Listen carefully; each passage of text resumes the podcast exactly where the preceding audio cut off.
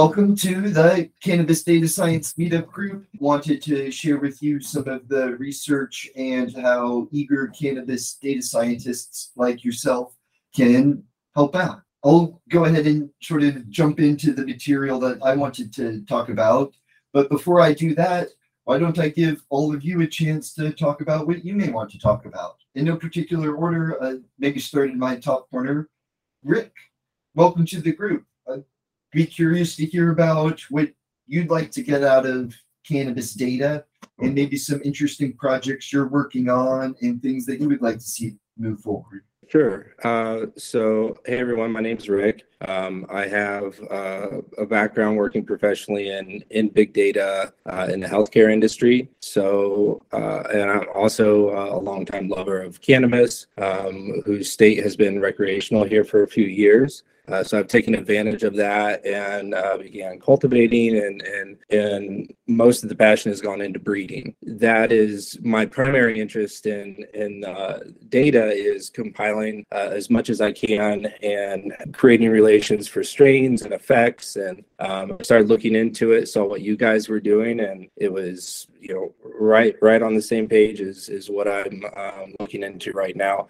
Ultimately, I'd like to to build an app um, that is uh, geared towards breeders and facility owners that uh, allow them to use their data more efficiently. I work with some of the facilities uh, in Michigan here and uh, see just all the untapped potential and, and data going out the window. So, um, working on something to fix that, at least here locally. Simply phenomenal, Rick. Since you weren't here last week, I'll go ahead and recap. All of the varieties are of quite interest, right? So go to any retailer and they're going to be selling by variety.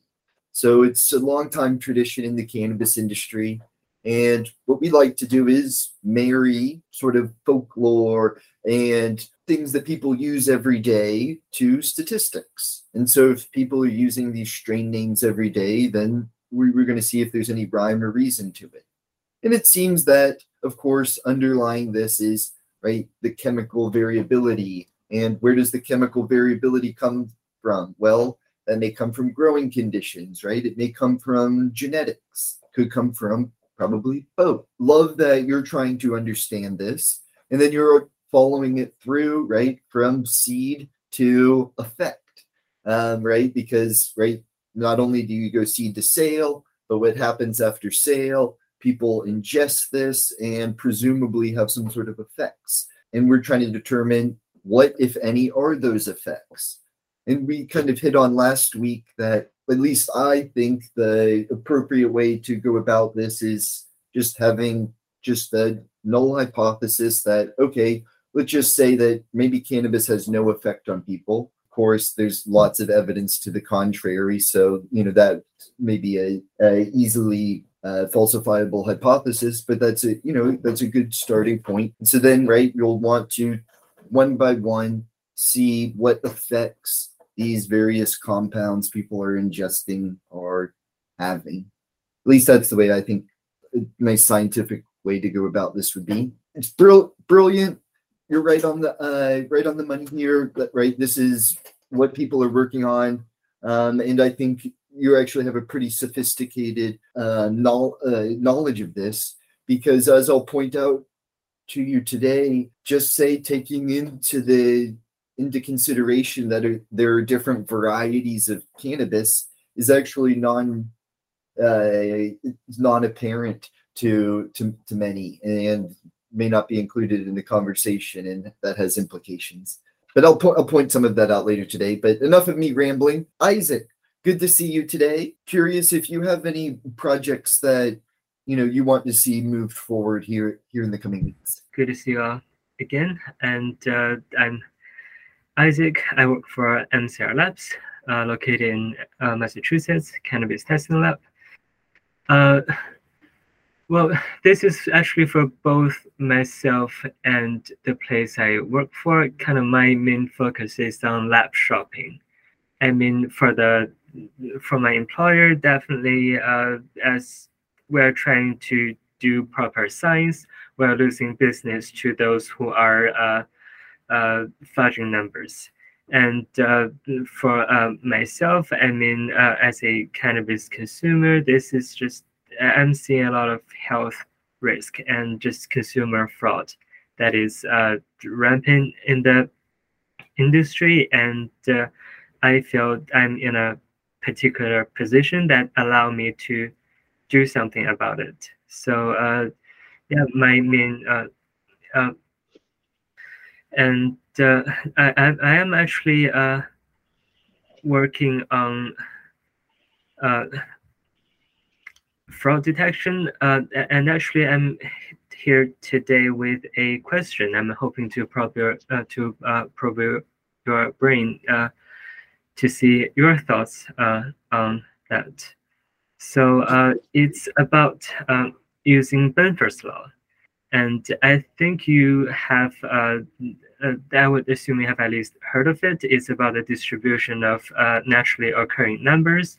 Contrary to intuition, is it follows a kind of exponential uh, curve that there is more ones than twos. Uh, and uh, but for fraud detection in cannabis, uh, the numbers, specifically the THC values, are all clumped together around 20%, right? And that's, uh, if you go from the textbook uh, uh, kind of manual, that's a no-no for application of Benford's law. But I'm, uh, I, I, think I found a, uh, a, method or operation that is to raise the numbers to uh, a, high power, fourth or fifth power, by doing that, it seems to be able to stretch the numbers into several magnitudes into a realm where Benford's law apply. So the most uh, straightforward case is uh, take integers from say one to a thousand. Benford's law won't apply, right? Uh, because it's sequential numbers. But if you uh, cube those numbers, Benford's law does appear. So I'm just wondering uh, the possibility of even uh, stretching the uh, the power of Benford's law by allowing the operation of raising the data set to a high power to artificially increase the uh, uh, the magnitude. So I'm, I'm, I'm hoping to uh, hear your thought on that direction and uh, also, in addition, uh, as uh, my colleague Yasha just joined, we, we, were thinking of, of, another reason that, well, as we all know, THC values has been rising for a while, and the easiest explanation is, well, th there could be a lot of explanations. lab shopping is definitely one, but there could be also uh, that the growers are getting better at uh, uh, cultivating, or it could be that uh, they are simply getting uh, better at selecting the best gene to grow. So we're interested in finding out how much each of those uh, potential causes contribute to the gradual growth of THC content that we've been seeing. And the Washington data should show this right? Yasha, what was your input there at the end? Uh, the wash the data that you guys have from Washington should should answer two of those questions. Whether um, a single uh, is it that genetics that yield higher THC are being used more more often, and that leading to average of higher potency, or is a single strain tested by the same grower at the same lab growing in potency or staying the same? I'm going to basically let you in on the golden way that you can actually go about attempting to answer this question.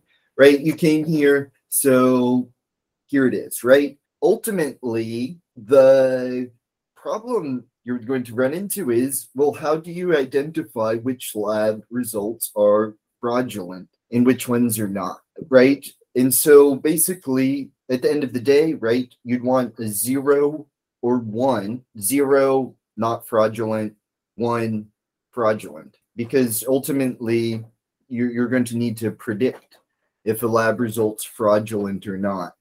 Um, and I think yes, exactly. You could use Benford's law. Um, so a simple way, right? If you built this logit regression, so zero one, trying to predict if it's fraudulent or not, you could say use Benford's law. You could you say you could maybe maybe you know this better than I. I'm just kind of conjecturing here. But maybe as your regressors, you would use things like I, I, I don't know how you would incorporate this into your regressors, but somehow have the number of digits or something of that sort. Actually, in fact, I don't know how you would build out the regression. But the first the first and that actually may be sort of the the the beauty or or not the beauty but the the novel insight you have right? Maybe if you wanted to patent some fraud detection device you'd just have a really good algorithm. Well first things first you need the zeros or ones. And so now that i've been teasing it well how do you actually get about getting that data set? Well it so happens that i do believe this data exists and you can get your hands on it. In that we've been looking at the Washington State data. That's because Washington State has a pretty open Freedom of Information Act request. Um, so you can get these data points. Specifically, um, what, what you'd be looking for are, as some of you may have known, um, if you look in the, the news, the former laboratory in Washington State, Praxis Laboratory, was was caught falsifying samples.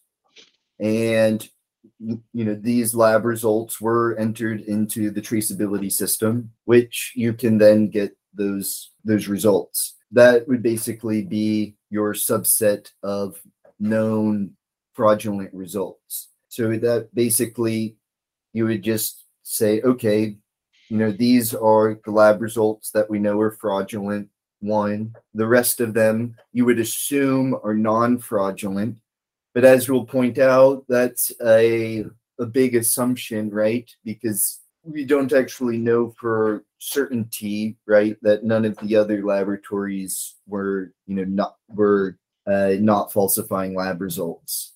Um, so, so that's sort of a, a hiccup in your analysis, but you could potentially just, I guess, look at the Praxis laboratory lab results, and so then for that time window, you would just say, okay, these are all the lab results that Praxis Laboratory tested that weren't falsified. These are the ones that were falsified. Is there any way to detect to a significant degree of certainty that those were in fact falsified? And that's where your your training, your your you know your prediction model would come in. So you say, oh, you know, uh, and, th- and that's I guess uh, yet another tricky part. So so that's at least the first tricky part solved. How do you get your training data set? The second tricky part is how do you actually predict? Um, so that's actually going to I'll have to chew on that, but maybe you you've thought about that. Uh, so any questions at this point, Yasha? Or any- there's there's just multiple ways to cheat by a lab.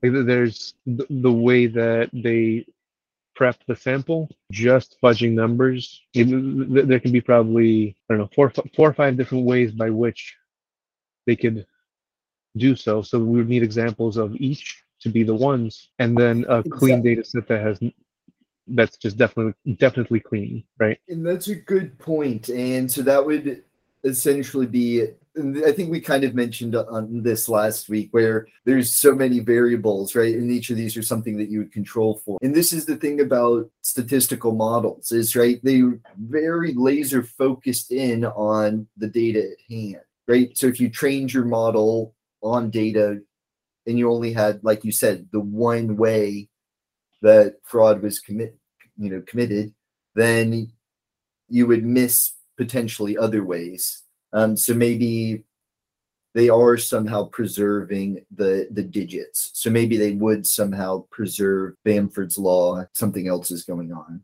Um, so that's a possibility. And in fact, that may just be where we just kind of need to expand the data set. There is the one case in Washington state where I think you could actually get the data. There have been other cases of fraud, like in Michigan. I think there was a case that may be debated. I think that one maybe contested. And then I think there could have been uh, an occurrence in Nevada and perhaps California. But ultimately, I think what you would you'd want to seek are the results that you know are fraudulent versus the ones that you suspect aren't and see if there's any systematic difference because otherwise and this is actually unfortunately what we've kind of seen is basically maybe not wrong but it, i don't think it was fruitful. Um, but basically like in washington state right you would just see people take simple averages by lab and just kind of com- complain that a particular lab may have you know high on average results which you know it's it's not a good look right? If you're if you're producing results that are significantly different than another laboratory but that i don't think uh, right? There's uh, many ways that people can go about explaining that away right? There's the oh you know good growers will choose our lab. As much as it may be like a signal of like oh maybe we should look here or look there i don't think there is much you know concrete evidence because the, the, the other thing to kind of consider is there's sort of permitted ways that people can kind of push the numbers up. Or maybe they're not permitted, but they're definitely kind of gray lines. So for example, I, I don't know if this is this wouldn't really affect total THC or CBD, but I know there was an effort to just add as many cannabinoids as you can to your panel, right? Because if you're testing for CBL and CBT and CBCA and CBDV. So, sort of just the more cannabinoids that would just push up the total cannabinoids. So, that was kind of happening. That's kind of the case in California. So, once again, I think there's many factors going on, but that's definitely one of them. Is there's definitely been a push to increase the panel, which isn't actually necessarily a bad thing but uh, as you pointed out, there may be other other things going on. With that one specifically, so the more cannabinoids you have, the likely the lower THC will be because it'll get rid of the co-elution problem, especially with delta 8, for example, that co-elution with delta 9. And uh, in a article about what happened in Washington, uh, it does reference a price point at which buyers buy cannabis, which is at 20% THC. And I think THC by most dispensaries is defined as THC plus THCA. Uh, so what, what they think want is, and I think the selling the the number that most people look to is how much THC is in there, not how many total cannabinoids are in there. So I think what they're trying to do is specifically how can we increase THC for that final sale to be higher. I may need some clarification on the your second point, but the first point was actually clever in that you would actually exactly expect as you add more cannabinoids for the THCA or delta A or so on and so forth to diminish because you can actually see legitimate cases of this. So, for example, in Michigan, we had a lot of PSI labs data. And you could see back in 2015, 2016, they were just fundamentally testing cannabis different. I mean, for example, I believe they were even testing it with uh, GC. So they uh, started off testing, you know, just by GC, right? you because you're just they were mostly just trying to get total THC, total CBD. Um, and so then, right, you move to HPLC the numbers are going to be fundamentally different, right? Right. You would still expect the total THC and CBD to be in the same ballpark. They're still being measured differently. And then, of course, the time effects. So, yes, over this, it's it's real interesting data. I think I shared it with you last week, but I'll make sure that you have a hold of it because the PSI Labs data, I think, is pretty uh, pretty good. Do we know for certain that nothing was falsified? No, we kind of have to go off of heuristics and f- from seeing the you know the scientific director um, speak and whatnot, I don't have any like reasons to to believe they're uh, putting out wrong data. Their data is interesting to observe over time because you see methods change and you can observe cultivators in Michigan. It appears to be getting better at their craft over time Oh yes, and then you raise the interesting question is, and we could actually look at this. We could do a regression. One of our explanatory variables would be number of cannabinoids.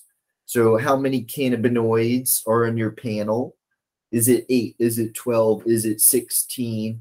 And then your variable of interest would say be THCA. Um, and then you could, I guess, try to try to disentangle that and say, okay, you know, as we add analytes to our panel, do we detect more or less of these various compounds?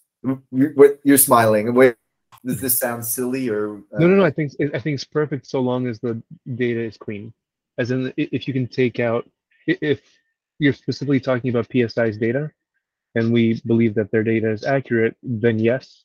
But if we were to look at, let's say, all of Washington data, then uh, we would first have to remove any lab that data from labs that may not be trusted, because that that would mess up the the whole experiment. And we may not know necessarily the pan the how many cannabinoids each of the labs are offering at each time. I think it's bet I think that analysis is best uh, lab by lab, or you could always basically have a lab specific uh, fixed effect. I don't know if I've explicitly recommended these before, but you definitely want to have lab specific fixed effects if you're doing analysis for multiple labs. So for example, Rick, when you're doing genetic analysis, say you want to do some prediction on the effects of your strains or this or that, you know, if you're getting data from a bunch of different, I, I would, you know, you, you may want to get data from multiple labs. And then if you do so, you may want to basically control for lab by lab variants. Back to the topic at hand, I think is you know what are all the different ways I guess fraud can be committed, or in this it may not necessarily be fraud. For example, a consideration that I had. I don't know if this is the most likely, but it could be a confounding variant.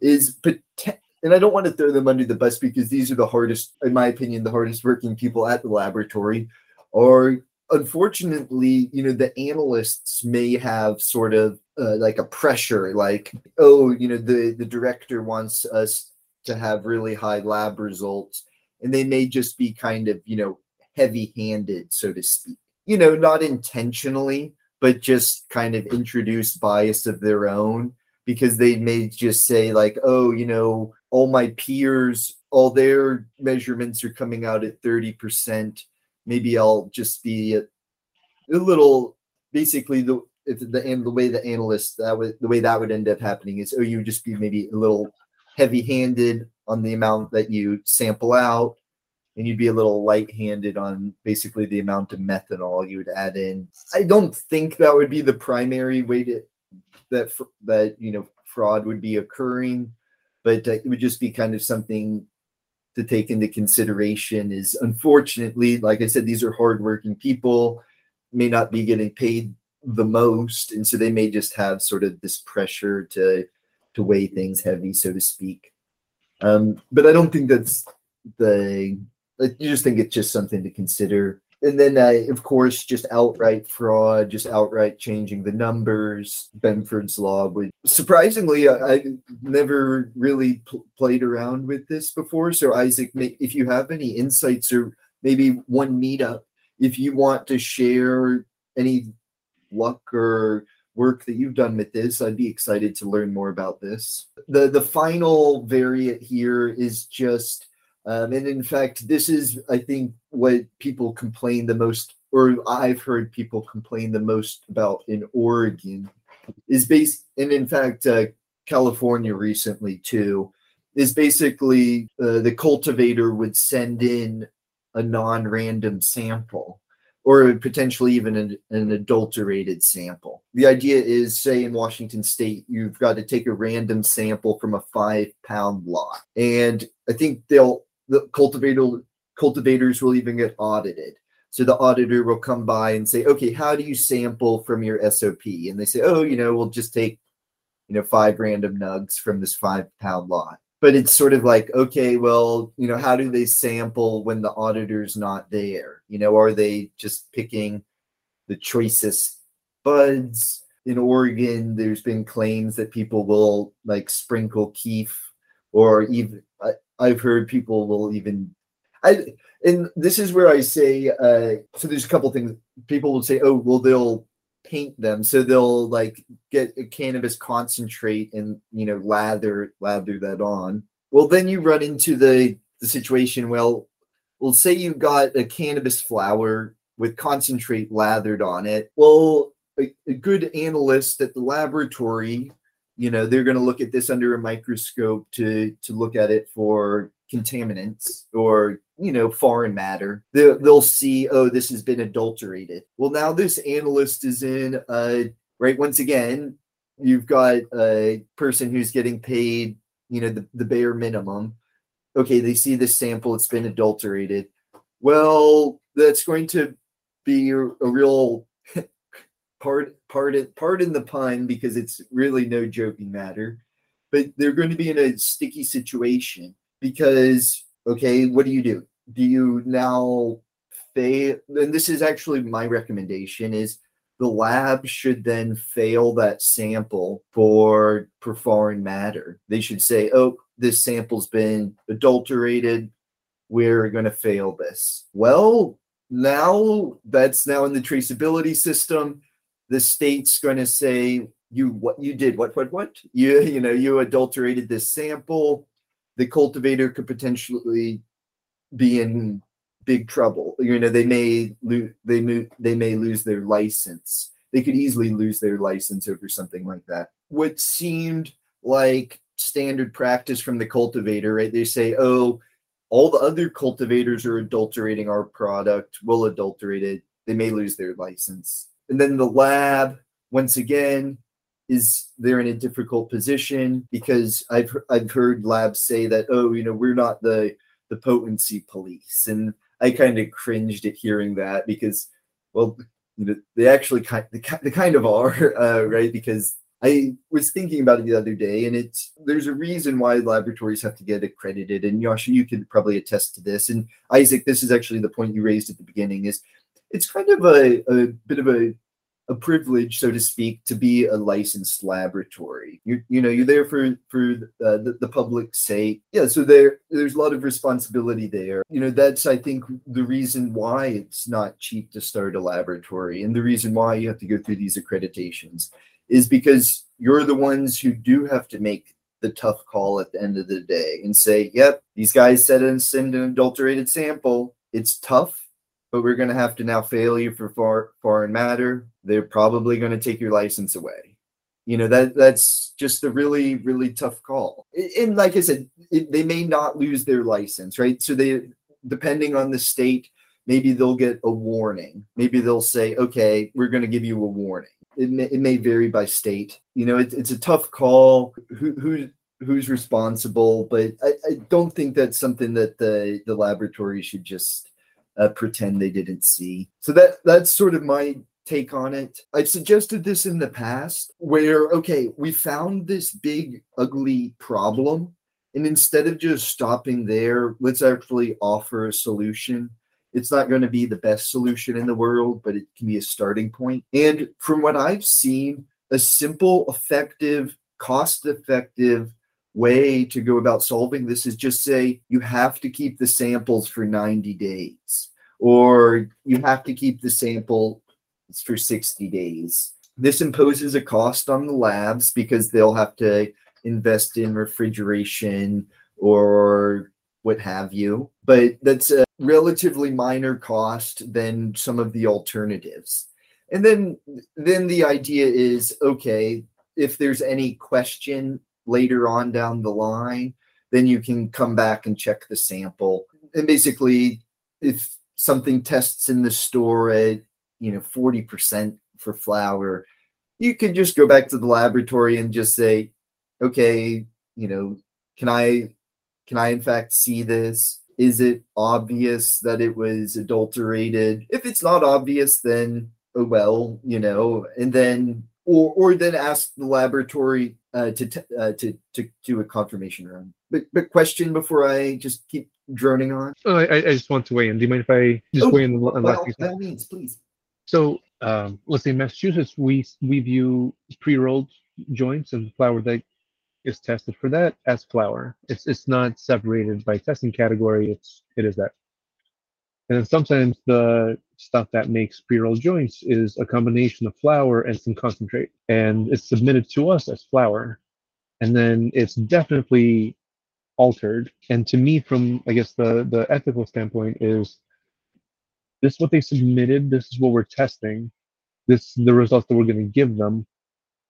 And it accurately says what's in the product that was given to us and accurately represents the product that consumers will end up buying if that product that consumers end up buying is also uh, given the extra whatever was put into the, the testing sample and that if let's say there's a grower that wants to hack the system, wants to send in a sample that will have more, that will have concentrate tossed in it just for higher results.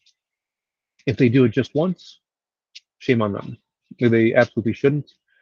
And if the results are ridiculous, then I think a secret shopper program would yield that, okay, the regulators bought a product, they got it tested, and the results differ very much uh, between what consumers buy and what the original results were. And that should lead to an analysis of the data. Does it show that this is an outlier or is this a consistent thing?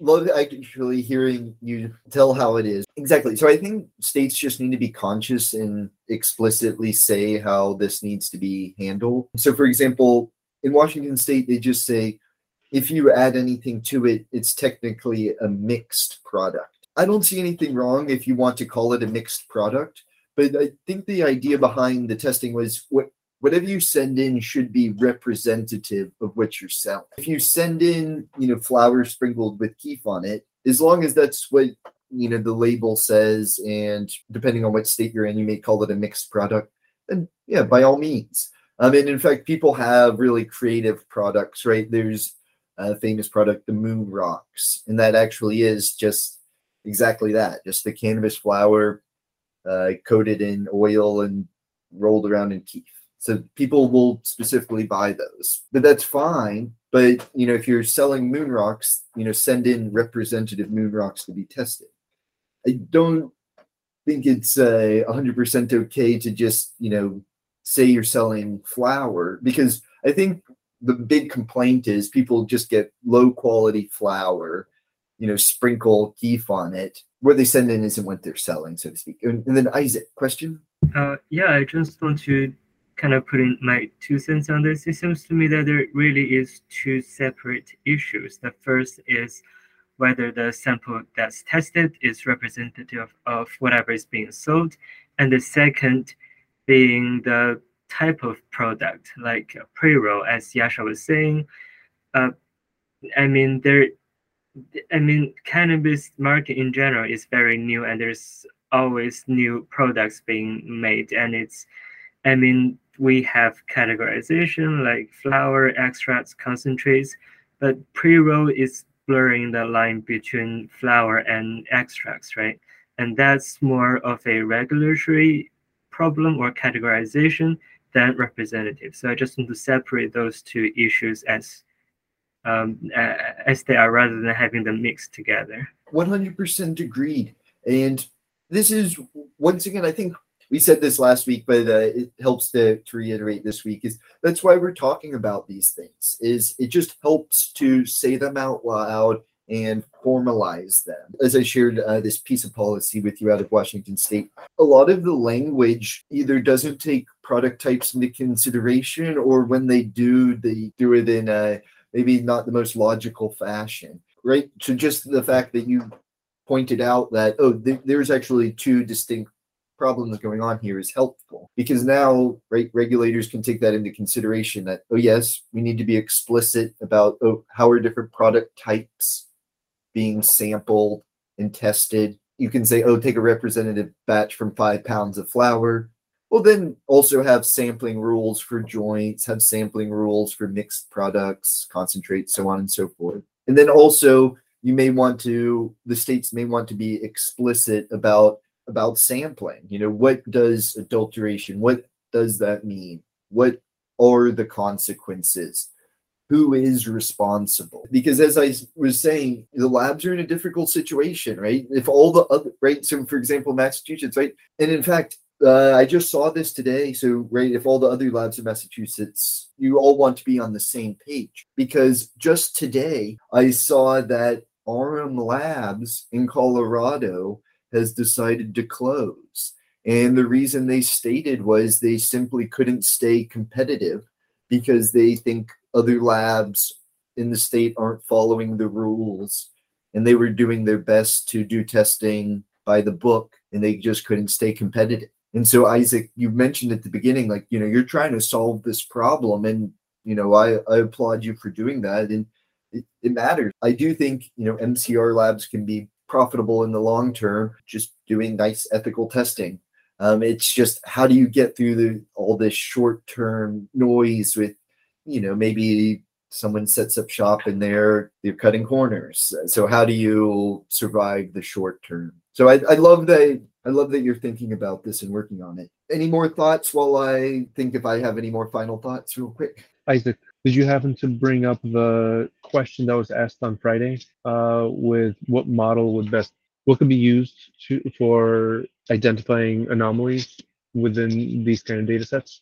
No, I haven't uh, asked it, uh, but uh, yeah, uh, I mean, uh, I very much appreciate if the group have any ideas. Is essentially we're seeing a in Massachusetts data there is likely a gap of flowers around with around 18 to 19 percent concentration, and there's a spike of flowers around 20 percent. THC concentration, as we, as as I'm sure we all know, uh, flowers with a it's like a threshold. Flowers above that sells much better. And I'm just uh, wondering uh, if if if you're aware of any statistical method that uh, is a good measurement of uh, this uh, kind of gap.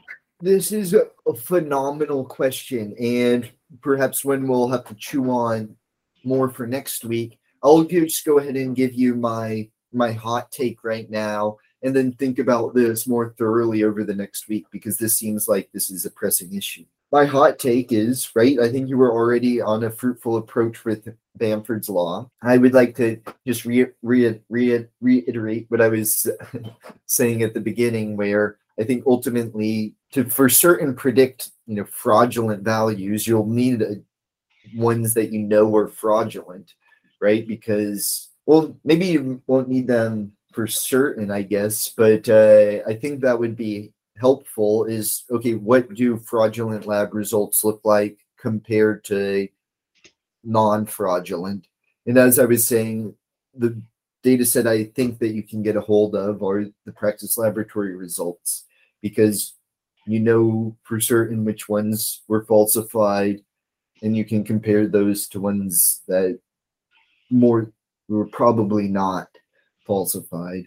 So you could see if there's any systematic difference there. And that's where Benford's Law could kick in. So potentially there are digit differences with the falsified ones. And then finally, this was something that we had hit on in the past because Rick, once again, getting back to genetics, we were actually using a some sort of I'm not going to get the name right, but some sort of multivariate difference in means test. It was the last last episode of statistics we did. Um, but basically, we were trying to say, okay, there's all these plant patents out there, and the way people are uh, patenting their plants, or one of the ways, is uh, by chemical composition. And so we were saying, okay, you know, could you actually do a difference in means test to basically say, okay, this variety, we've tested it 30 times. We've tested this variety 30 times. This one is significantly, this one's chemical composition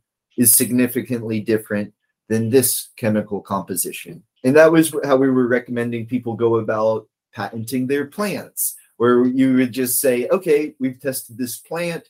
It's statistically different than all the existing patents, and it would make a good patent candidate. You could potentially do a, a similar sort of difference in means test with samples. Um, but I think you'd have to get think outside of the box about what means you'd be wanting to compare. And so this is why I floated last week that you may want to start looking at ratios. So, for example, we looked at it briefly that, okay, the ratio between total cannabinoids and total terpenes. I think we looked at this briefly, but I wanted to say there was a linear relationship between these two, which was just kind of interesting. Um, and like I said, we only have briefly explored this. You know, maybe there's a sample that basically has a weird total cannabinoid to total THC ratio. And maybe it also has a weird beta pinene to D-limonene ratio. Maybe you'd have, and I think this is kind of what uh, our friend John Abrams over at the, the CESC uses. He uses a set of ratios to kind of see if lab results look logical. Ooh, Rick, yeah, sorry, I didn't want to cut you off, but I wanted to agree with what you were saying in terms of like the lab sampling and and having certain profiles or you know, like the mint profile and uh, attributing that to a, a, specific terpene and then that to a specific uh, um, strain or, or genetic and be able to track that. Also, with with things like hop latent viroid, it's it's important now to also for clean cuts or things coming out of tissue culture labs uh, to establish a chain of custody. So having a way to do that as well um, is all interesting. But right now, none of that data is, is, or at least for like the hop latent testing, I noticed a bunch of like startup uh, testing labs where they can send you at home or they'll have people come on site. There seems to be kind of a a lot of uh, data streams for where that's going and so right now it's not you know readily available or, or in a database that i'm aware of but that's the sort of stuff that that interests me uh, and then also, you know, if you know you're working with you know trusted data in, in, terms of testing of, of those genetics as well, collecting information from the facilities such as light spectrum, um, medium that they use, different types of um, fertilizers or whatever, and how that may express down the line with different uh, cannabinoid profiles or you know uh, understanding that relation as well or terpene profiles. I love it, Rick, and you're right at the frontier, and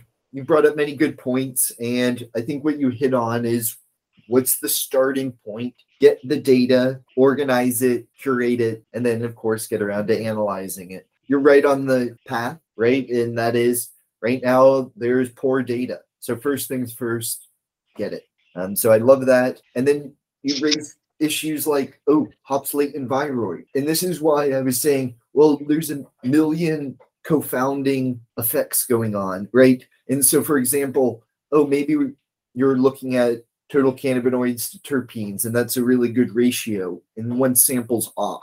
Well, maybe we're not taking into consideration hops latent viroid maybe the viroid interferes with these standard ratios. So maybe you think, oh, maybe somebody's falsifying results for this one sample.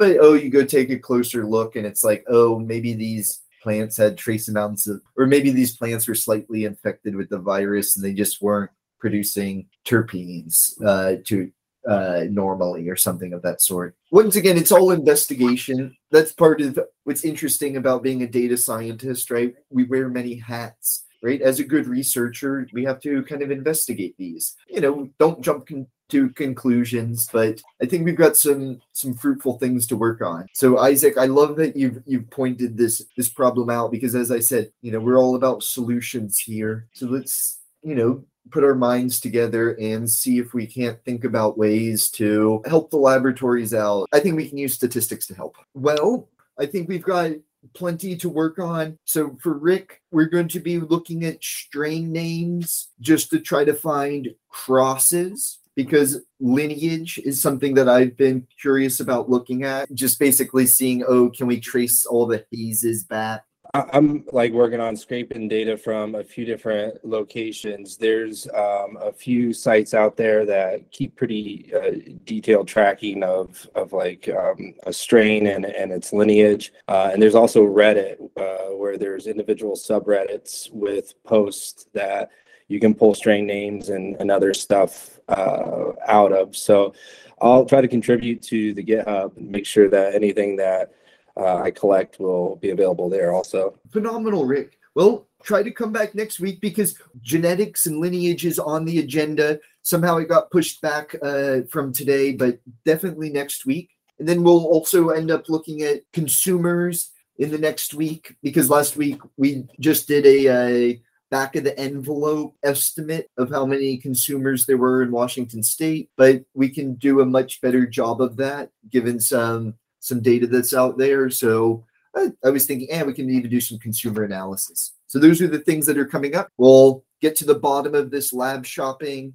for help Isaac out, help uh, good old MCR labs out. So we'll we'll help out as, as much as we can. Then of course genetics and lineage and cannabis consumers. So those are the topics coming up in the coming weeks. It's going to be a fun fun time. So we'll end the end the year out strong just like to thank you all for helping advance cannabis science. Couldn't do it without you, your eyes, your ears, your brilliant minds. So thank you all for coming together to the Cannlytics Cannabis Data Science Meetup. So thank you.